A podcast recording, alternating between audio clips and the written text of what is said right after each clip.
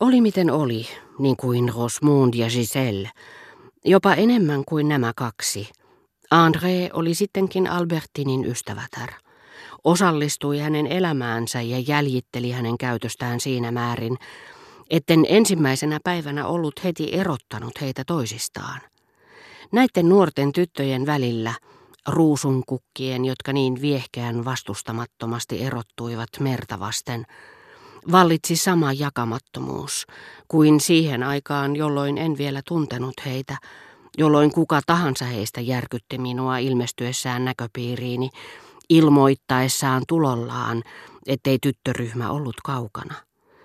Vielä nytkin yhden tytön tapaaminen aiheutti minulle mielihyvää, johon liittyi, missä määrin sitä en olisi osannut sanoa, mielihyvä saada nähdä toisten seuraavan häntä välittömästi, tai hiukan myöhemmin, ja vaikka he eivät olisi tulleetkaan enää sinä päivänä, saada puhua heistä, tietää, että heille kyllä kerrottaisiin minun olleen sinä päivänä hiekkarannalla. Enää ei ollut kysymys ensipäivien huumauksesta, vaan todellisesta rakkauden kaipuusta, joka epäröi heidän välillään. Niin luontevasti jokainen oli toisensa vastine ja sijainen.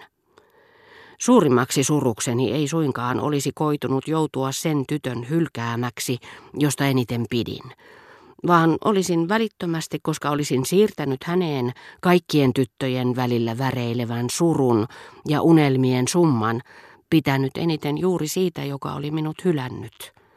Ja tässäkin tapauksessa olisin hänessä kaivannut kaikkia hänen ystävättäriään, joiden silmissä olisin heti menettänyt arvovaltani vaistomaisesti, koska kerran rakastin heitä sillä kollektiivisella rakkaudella, joka liittää näyttelijän ja poliitikon heidän yleisöönsä, jonka välinpitämättömyyteen heidän on mahdotonta tottua sen jälkeen, kun he ovat sen ehdotonta suosiota nauttineet.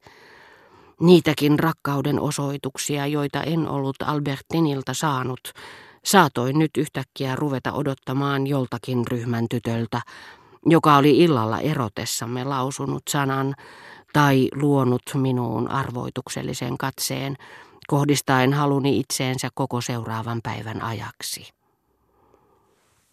Se harhaili heidän välillään sitäkin hekumallisemmin, kun näillä liikkuvaisilla kasvoilla piirteiden suhteellinen kiinteytyminen oli jo alkanut, niin että niiden häälyvän muutoksille altis kokonaiskuva oli näkyvissä – niiden väliset erot eivät tosin vastanneet piirteiden pituuden ja leveyden vaihteluja, sillä niin erilaisilta kuin nämä nuoret tytöt näyttivätkin, heidän kasvojensa mittasuhteet sinänsä olisivat ehkä olleet suurin piirtein yhteneväiset. Mutta tapamme tunnistaa kasvot ei ole matemaattinen. Emme ensinnäkään koskaan aloita mittaamalla niiden osia, vaan otamme lähtökohdaksi ilmeen – kokonaiskuvan.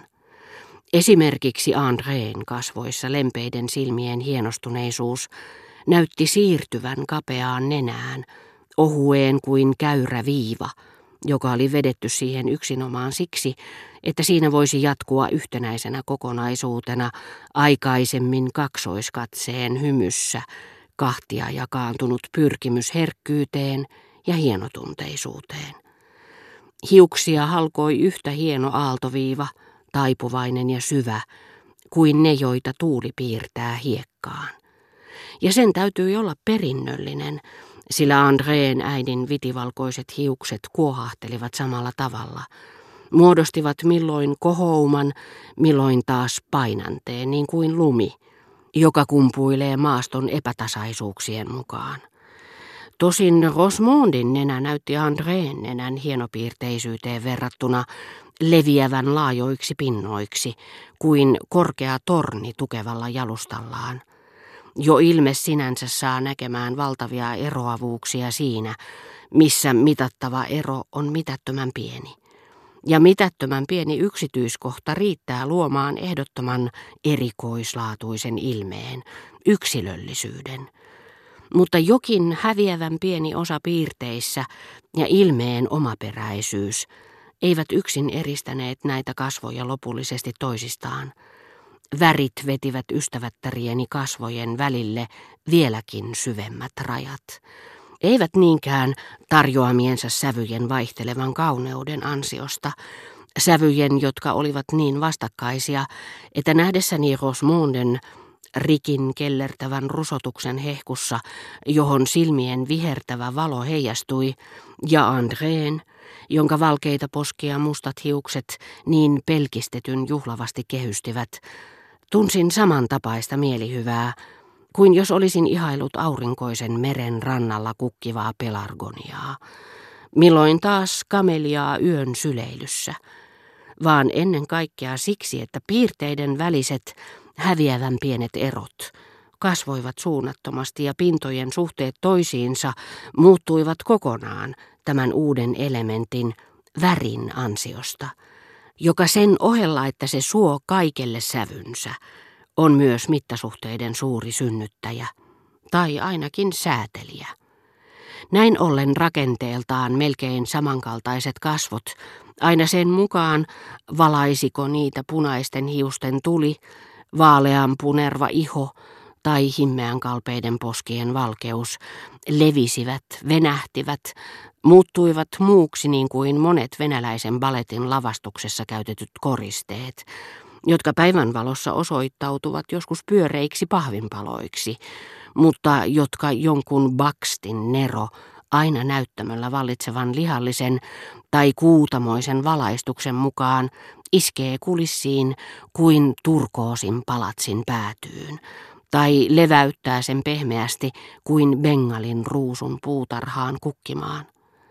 Toisin sanoen, me mittaamme kuin mittaammekin kasvot niihin tutustuessamme, mutta me teemme sen niin kuin taidemaalarit, emme niin kuin maanmittarit.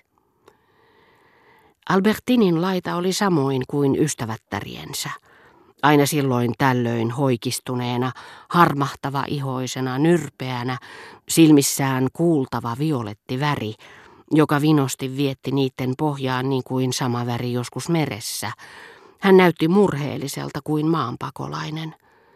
Toisinaan taas hänen entistä siloisemmat kasvonsa vangitsivat halut hohtavaan hipiäänsä ja estivät niitä painumasta syvemmälle, paitsi jos yhtäkkiä näin hänet sivusta, jolloin hänen poskensa, pinnaltaan valkeat kuin vaha, hohtivat sisältäpäin vaalean ruusunpunaisina, niin että sai melkein vastustamattoman halun suudella niitä, tavoittaa tuo erilainen ja väistyvä värisävy.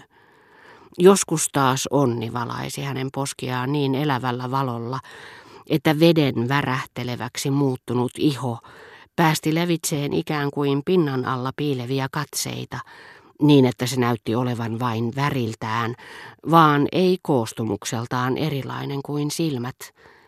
Joskus, kun tarkemmin ajattelematta tuli katsoneeksi hänen pienien, ruskeitten luomien pilkuttamia kasvojaan, joissa kellui vain kaksi sinertävämpää laikkua, Tuntui siltä kuin olisi katsellut tiklin munaa, tai vain kahdesta kohdin kiiloitettua opaalia, missä ruskehtavan kiven keskellä loistivat kuin taivaan sinisen perhosen läpinäkyvät siivet hänen silmänsä.